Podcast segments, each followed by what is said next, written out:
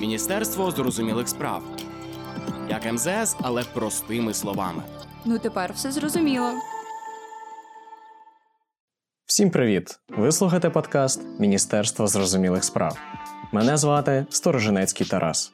А мене Данило Карпа, і ви зараз слухаєте рубрику Politics and Chill, де ми з Тарасом обговорюємо дуже гарячі теми міжнародної політики у невимушеній формі. Тому що міжнародка це не тільки про щось дуже таке важке, складне, напружене і дуже глибоке, а й щось, що може бути легким та обговореним за таким собі кухонним тепленьким форматом. Ну, ти правий, ну так чисто на чілі побазарити про політику.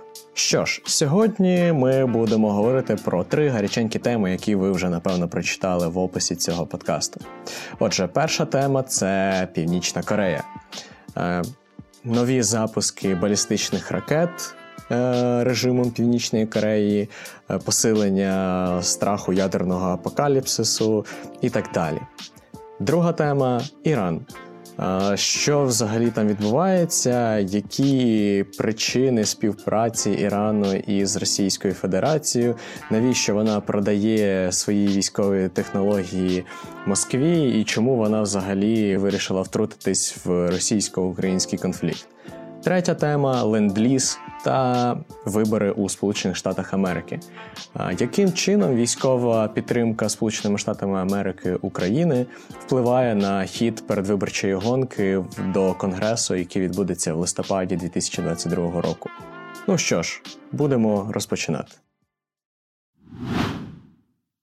Окей, зараз у світі знову почали дуже багато говорити про Кім Чен Іна і його ядерно-ракетні погрози. Тарас, можеш, будь ласка, коротко описати, що в принципі там знову відбувається, і чому про це говорять знову справді так дуже серйозно?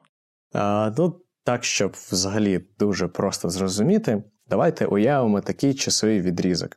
От є е, історія Північної Кореї. Протягом всього свого існування вона випустила ну, там енну кількість балістичних ракет тестових, які потенційно можуть нести там ядерну боєголовку. І візьмемо рік 2022. І так, за 2022 рік Кім Чен Ін випустив більше балістичних ракет, ніж в сумі за всі попередні роки. Тут і російсько-українська війна, тут і конфлікт між КНР і Тайванем, і Кім Чен Ін вирішив ставити своїх 5 корейських єн, чи яка в них там валюта, чесно кажучи, не знаю. Ось, типу, е, чувачок вирішив на, нахайпіть, можна так сказати. Зрозумів, що про нього всі забули, і потрібно, якби. Е, по красиво, по красивому, по північно-корейському повертатися на глобальну шахівницю.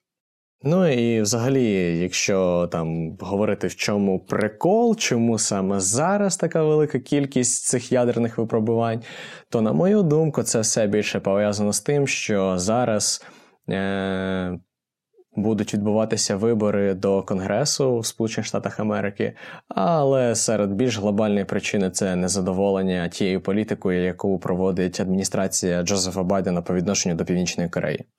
Ось, якщо взяти політику, яку проводив Дональд Трамп, то це був більш такий екстравагантний підхід.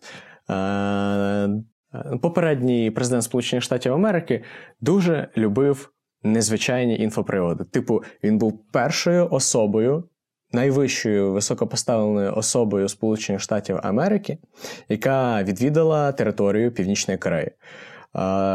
Е, Звичайно, це не грає ніякої такої супер-вау політичної геополітичної ваги, але новини це рознесли як щось супер неординарне. А на відміну від е, Дональда Трампа, Джозеф Байден проводив таку більш прагматичну політику. Ми з вами не говоримо, ми на вас образилися, ми вас не бачимо. Ви там пускаєте свої ракетки, пускайте так і далі.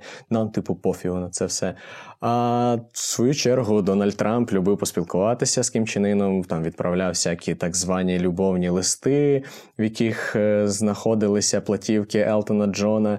Ну і взагалі Дональд Трамп називав Кім Чен The Rocket Man. Ну тобто, ось тут можна відчути таку характерну різницю між підходами е, адміністрації Дональда Трампа та адміністрації Джозефа Байдена.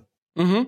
Так, я тут з тобою абсолютно згоден. Е, Трамп був більш таким харизматичним лідером, антисистемним лідером, який дуже великою мірою опирався на власну харизматичність, власну силу особистості і великою мірою обходив будь-які державні інституції, на вирішив все напряму, замість того, щоб застосовувати держдепартамент і купу радників щодо міжнародки. І в нього був такий підхід до Кім Чен Іна, і можливо він йому там подобався більше. Ну але прийшов Байден, який більш системний, не обходить держдеп, діє відповідно до принципів міжнародки США і того, що йому радять радники, і Кім Чен Іну це може не подобатися, але є ще одна більш така глобальна е, проблема того, чому Кім Чен Ін так поводиться, це те, що вже не одне десятиліття елементом міжнародки КНДР є власне оці от. Е, Ракетні ігрульки, якими е, КНДР намагається вибивати собі все більші і більші політичні преференції на міжнародній арені. Всі ми знаємо про те, що КНДР під міжнародними санкціями за там розробку ядерної зброї і антидемократичний режим і нехтування там громадянськими правами, а також за те, що загрожує країна своїм сусідам. І ці ракетні випробування відбуваються періодично коли з'являється нова адміністрація в США для того, щоб просто погратися таким чином з нею і спробувати домовитися, що давайте ми перестанемо робити ці ракетні випробування, і ви після того там знімете з нас частину санкцій. Ну а взагалі в довгостроковій перспективі вони там мріють про те, щоб якось таким чином а, світ дозволив їм після цих торгів е, мати власну ядерну програму, в принципі. Так що історія ця не вперше і не в останнє, але все ж таки, як ти сказав, Тарас, е, такі випробування настільки інтенсивні, настільки часі, мабуть, справді перший раз, в принципі, за історію з боку КНДР. То що е, варто українцям боятися не тільки ядерної загрози з боку Росії, а з боку ще одного е, там довбанутого чийогось сусіда, чи ну і в принципі всьому світу. Е, так, хороше запитання. Але я думаю, що ні. Нам, українцям, тим паче переживати немає чого. Я відверто переконаний у тому, що Сполучені Штати Америки мають стратегію на те, як реагувати на ядерні виклики Північної Кореї. Однак, навіть якщо там Північна Корея захоче використати в справжніх військових цілях е, той ядерний арсенал, який вони мають, то не знаю. Мені здається, що чуваки просто дадуть задню. Ну, типу, це реально суїцид. Е, У вас є там якихось 60 боєголовок, можливо, і більше, які можуть літати, а можуть і не літати. І ви зараз запускаєте ці боєголовки на Південну Корею та Японію, щоб що? Щоб вас превентивним способом ну, тупо знищили. Е, Я вважаю, що. Північна Корея на це не спроможна і не буде спроможною. Вона це робить тільки для того, щоб показати, ми серйозні в е, цих справах. Ми за те, щоб наш режим існував якомога довше. І наша ядерна зброя це є символом стійкості нашого режиму. Е, ось і все. Я не думаю, що від Північної Кореї слід очікувати якісь там ворожі наміри. Більше того, я вважаю, що Північна Корея е, загрожує світом не тим, що вона має ці боєголовки, а в тому плані, що вона має конкретні технології і зможе їх продати країнам, які потребують цю технологію, таким як Іран, там я не знаю, колись дуже давно цю технологію потребував Пакистан. Тобто ситуація складається наступним чином. Держави хочуть мати ядерну зброю. І давайте визнаємо цей факт. Україна теж хоче ядерну зброю. У нас вона була, і ми відчуваємо, що ми поплатилися за те, що ми її віддали. Ось і все. Ну та так що Північна Корея хороший приклад того, що буде з державою, якщо вони захочуть зробити ядерну зброю в обхід Сполучених Штатів Америки і навіть всупереч їхньому бажанню. Зараз будемо спілкуватися з тобою про Іран. Є якісь цікаві в тебе ідеї навколо того, що Іран забув в конфлікті між Україною та Росією? Навіщо Тегеран підтримує Москву і що взагалі відбувається? Чому так? Насправді ми вже говорили про Іран у одному з епізодів Валеріанка. Тоді ми зрозуміли про те, що Іран радше ситуативний союзник Росії, а не перманентний найкращий друг, і що в них, наприклад, можуть бути певні конфлікти, як, от, наприклад, ізраїльське питання, адже Росія там кінтується з Ізраїлем. Але з'явилися нові апдейти, і один з них, наприклад, про те, що Іран не лише не зупиняє поставки дронів до Росії, а країни домовилися про нові партії цих пристроїв. Крім того, повідомляється про те, що нібито. Іран дозволив Росії закупити значну кількість балістичних ракет дальністю від 500 до 800 кілометрів. Так що бачимо, що оця ситуативна дружба е, між Росією та Іраном у контексті війни з Україною лише нарощується, і це попри те, що зараз значна кількість країн погрожує Ірану. Великою кількістю санкцій, е, купою міжнародних проблем, якщо Іран не перестане підтримувати Росію в війні з Україною. Тому ситуація дуже цікава. І як ти думаєш, чому Іран так поводиться? Так, ну насправді я не можу зрозуміти, чесно кажучи. Ну, не можу я зрозуміти. От е, давайте уявимо ситуацію. Ви високопосадовець в Ірані. Ваша мета наступна. Ви хочете е, зменшити кількість санкцій, ви хочете отримати ядерну зброю, ви хочете продавати свою нафту на зарубіжні ринки. Ну і хочете знищити Ізраїль. Ось ваші, е, можна сказати так, як е, основні е, дії справжньої ісламської держави.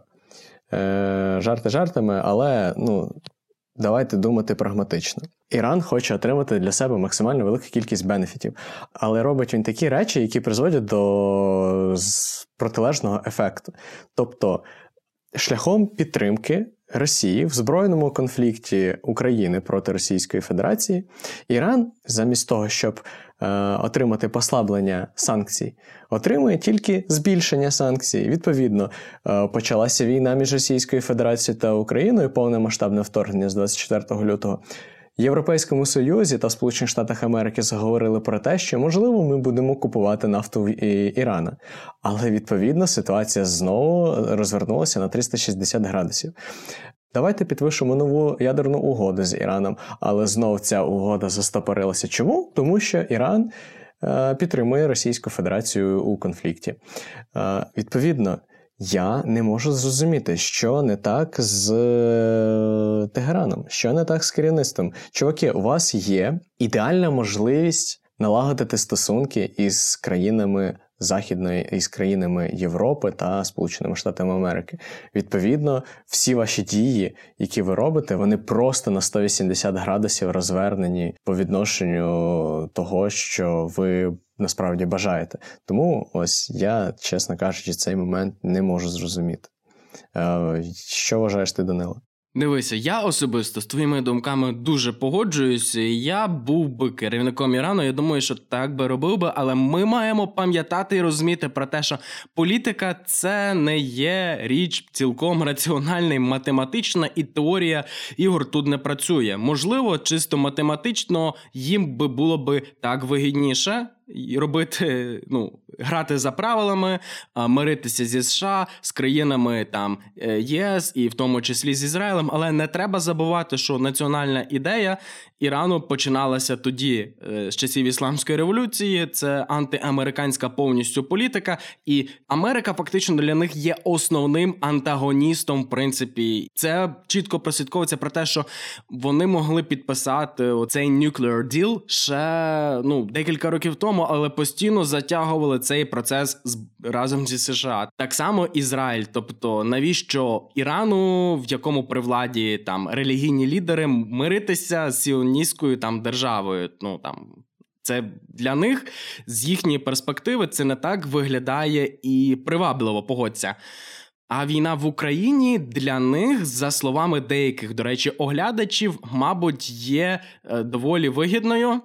І більше того, можливо, Іран єдина країна в світі, яка зараз виграє з цієї війни, тому що Росія ну дуже сильно програє, бо їй вона дуже важка, а перемоги дуже їй важко даються. Якщо взагалі вони даються Україні, це важко, США це важко, а Іран. Отримав нового союзника для протидії США опосередковано паралельно США не накладає щонайменше зараз великій кількості нові пакети санкцій на Іран з надією відновити ядерні переговори. Крім того, ще й продаються безпілотники Росії і отримуються додаткові гроші. Так що завдяки цьому всьому Іран може балансувати. Ну мені здається, що з такої перспективи все більш аніж логічно. Ти що думаєш? Мені здається, Іран обрав наступну стратегію: отримуємо короткострокові бенефіти від співпраці із Російською Федерацією, замість того, щоб отримувати довгострокові бенефіти від співпраці із е, Сполученими Штатами Америки. Фішка в тому, що Іран бажає робити такі речі, які Сполучені Штати Америки не ну, найближчим часом не дозволять їм зробити. Нагадаю нашим слухачам, що там пару місяців тому, можливо, півроку, можливо, рік, якщо чесно, вже не пам'ятаю, але Російська Федерація допомогла Ірану запустити на орбіту перший власний спутник. Е, це доволі знакова подія для керівництва в Тегерані, тому що Іран виходить е, в так звану космічну гонку. На відміну від е, Сполучених Штатів Америки, Москва могла запропонувати власний майданчик для того, щоб виконати ось це прагнення Тегерану. Але мені здається, що якраз Москва використала цей от е, прецедент для того, щоб сказати: ну, дивіться, ми запускаємо ваш супутник, е, а ви зі свого боку надаєте нам якусь свою зброю, яку ми зможемо потенційно використати в конфлікті із Україною та блоком НАТО. На що іранці погодилися дати свої ці маджахеди, там шахіди, 134 ці славнозвісні мопеди. І е, навіть поговорю, що балістичні ракети. Але балістичні ракети, мені здається, це все ж таки вони не дадуть, тому що це НАТО секретна технологія, і цю технологію потенційно українці можуть передати Ізраїлю. А на мою думку, Іран цього не хоче. Ось чому Ізраїль на це так слабо реагує. Я не розумію. В тебе є якісь думки на рахунок цього, Данило? Чесно, взагалі немає жодної ідеї, адже ну Стратегічно вони би мали би зараз включитися в підтримку України, адже Іран їхній чи не головний зараз антагоніст, але вони цього не роблять, іба більше їхній міністр оборони буквально зараз сказав про те, що не збирається Україну воєнно е, підтримувати. І я думаю, що в принципі теоретично це може змінитися насправді найближчим часом за умови, що одна лінія сюжетна продовжиться. Лінія сюжетна про те що Михайло Подоляк, е, той, що займає посаду Подоляк, за словами Зеленського, написав себе в Твіттері про те, що нібито РФ запропонувала щось дуже важливе Ірану в обмін на дрони Камікадзе та ось цей контракт на балістичні ракети. Він назвав три варіанти: Уран та інші матеріали, ядерні технології регіональні гарантії від РФ. Ясно, що це поки що просто слова Подоляка, які не підтверджені жодними розвідданими. І якщо справді виявиться про те, що РФ допоможе Ірану з ядерними розробками чи технологіями чи ураном, це матиме дуже різкий розвиток подій, як і для самого Ірану з перспективи ядерної угоди зі США, так і звісно з Ізраїлем. І це все заграє зовсім іншими барвами. І в цьому контексті, на мою думку, Ізраїль втрачає ініціативу. Тобто, чуваки, дивіться, Україна стала полігоном для випробувань для іранської зброї. Е, надайте нам, будь ласка, якісь методи боротьби. Е, давайте тестити вашу систему протиповітряної оборони, чи вона зможе справитися із тим, е, що пропонує Іран. Типу, у вас є гарна можливість, у вас є чудова можливість е, знайти якусь протидію е, з боку Ірану. Ви цього не робите. Натомість ви даєте задню і кажете: ну, ми не будемо допомагати, ми будемо лише гуманітарну допомогу надавати. Типу, чуваки, це не серйозно. Е, свого часу цивілізований світ, е, демократичний світ надавав вам всебічну підтримку для того, щоб ви зберегли незалежність. Давайте ви якось, е, я не знаю, подякуйте. Світу за те, що ви свого часу зберегли незалежність тим, що ви допомагаєте Україні зберегти її власну незалежність. Окей, Тарас. Третя тема у нас про США, власне, про ленд-ліз. Будемо говорити про те, чи він працює, чи не працює, чому він там не працює, і чи в принципі він там нам потрібен, якщо він не працює. А а також про проміжні вибори у США, чого від них чекати, і чи часом не чекати якогось там падіння підтримки України. Я думаю, що Сполучені Штати Америки тут приберегли цей ленд-ліз для особливого випадку, і пізніше я розповім чому. Е, зараз, як відомо, в листопаді. Це буквально через е, два тижні відбудеться голосування до Конгресу, де там така паритетна боротьба між демократами та республіканцями. Ну, буквально 49% виборців підтримують республіканців, 36% підтримують демократів, а всі інші вони такі не визначились. Тобто боротьба буде відбуватися саме за таких людей. Найголовнішими проблемами, які постали перед виборцями, і чому саме рейтинги республіканців ростуть, це проблема інфляції, проблема підняття цін на енергоносії, постійне донорство зброєю е, для потреб України. Е, ну і взагалі внутрішня політична нестабільність і розчарування політикою Джозефа Байдена. Е, ось саме це стало головною причиною, чому республіканці починають знову зростати у своїх рейтингах. Е, і проблема республіканців. На жаль, на сьогодні в тому, що Е, серед них майже 40% топ-посадовців вони скептично ставляться до того, щоб США і надалі продовжили підтримувати Україну в е, збройному форматі. І ось ця військова підтримка для України вона насправді відіграє ну надто важливу роль. А що ти про це думаєш, Данило? Яке майбутнє на нас очікує? Чи Сполучені Штати Америки від нас відвернуться у разі перемоги республіканців? Чи взагалі, на твою думку, республіканці зможуть отримати більшість в конгресі? Ну і взагалі поділись тим, про що ти думаєш? Воу-воу-воу, почекай. Я про е, республіканців і про вибори більше хотів якраз тебе попитати, але ну про американців їхні настрої я тобі розкажу. А, Ну, Ми звикли знати і розуміти США як країну, яка чи не найбільше як нація розуміє і підтримує Україну. І насправді це далі так є, якщо там порівнювати з деякими там країнами там Європи там тої самої Угорщиною чи там е, там Німеччиною, то ясно, що підтримка в США є значно більшою. Але ну ми самі втомлюємося від війни як українці. Це є нормальний процес, і на жаль, він не оминає інших країн світу. І тому цифри з часом в бік підтримки України, а вони дуже поступово змінюється лише як мінімум з тих міркувань, що просто люди втомлюються від цієї повістки. Наприклад, банальне питання про те, е, наскільки сильно американці турбуються про український народ, якщо е, на початку цього року було 69% позитивних відповідей, зараз це 60%.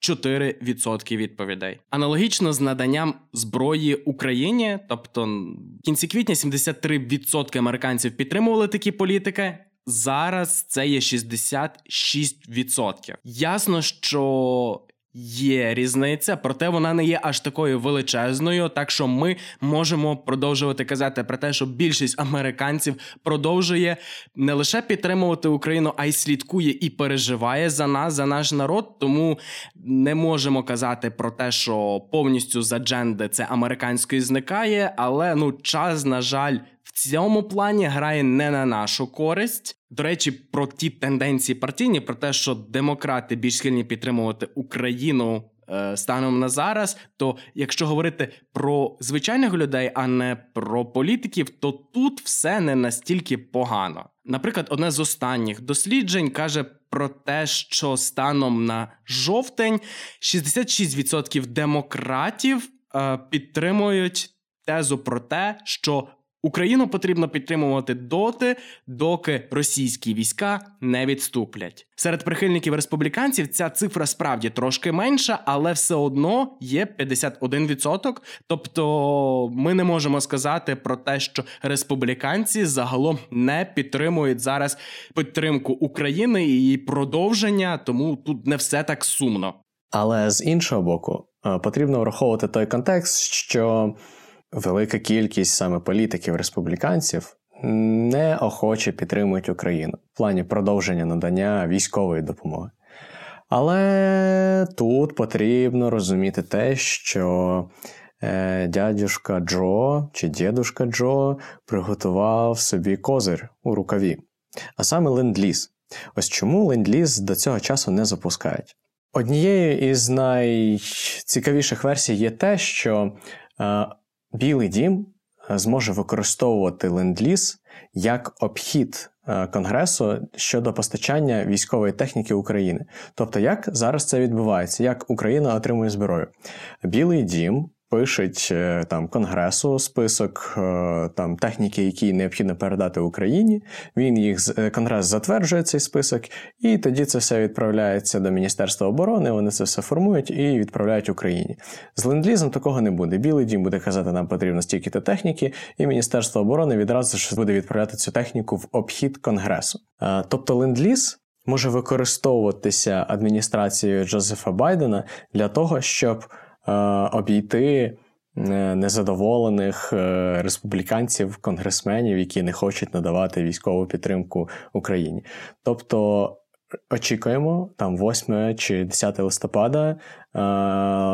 Прогнозую, що після виборів до конгресу ленд-ліз буде запущений на 100%. Не знаю, чи це справдиться, але мені здається, що є всі причини вважати, що саме так і буде. Мені дуже дивно це говорити, але мабуть, я таки буду сподіватися, щоб ленд-ліз поки що повністю не запускався. Тобто, щоб американські конгресмени й надалі могли підтримувати Україну в великих обсягах і нам не доводилося ще й брати е, зброю в кредит. Але насправді те, що ти кажеш, дуже сильно вкладається в логіку того, що казала посол в Україні в США Оксана Маркарова у інтерв'ю Європейській правді.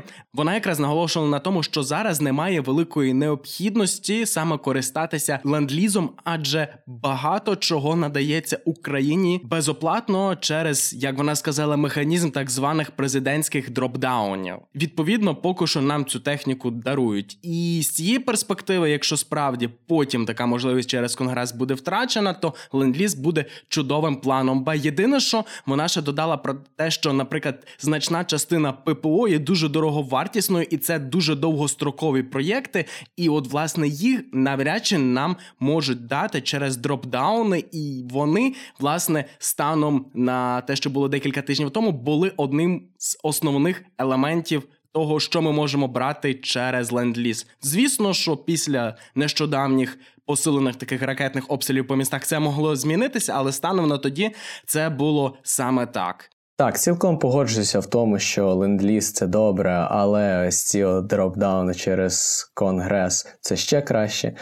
Е, Все ж таки хочу вірити в те, що навіть якщо прийде ось це невдоволене крило республіканців у Конгрес, якщо вони отримують більшість, то все ж таки вони зрозуміють, що їхня адміністрація, що їхнє крило, воно вимушене підтримувати Україну, адже потрібно розуміти, що чим більше коштів ви вкладаєте у військовий потенціал України сьогодні, тим менше коштів вам потрібно буде е, надавати на відбудову України в майбутньому. Ну що, вроді поговорили і поговорили доволі чілово, так що і про політику, тому можна говорити про те, що наша рубрика Politics and Chill сьогодні відбулася. Нагадую про те, що формат максимально ненапряжний, тому тут і не мало бути суперметафізичної аналітики, але ми старалися, щоб було не тільки доступно, а й корисно. Надіюся, вам сподобалося, але нагадую, що ми просто пробували. Ну що, а ви, шановні слухачі, не забувайте підписуватись на цей подкаст-канал. Обов'язково напишіть у коментарях, що вам подобається, а що ні. Ми все ж таки новий проект, хочемо розвиватися, тому будь-яка ваша думка для нас досить цінна. Також, якщо ви хочете більше аналітики, підписуйтесь на наш телеграм-канал, який знаходиться в описі цього подкасту, а також на наш сайт adastra.org.ua. Всього найкращого. До нових розмов!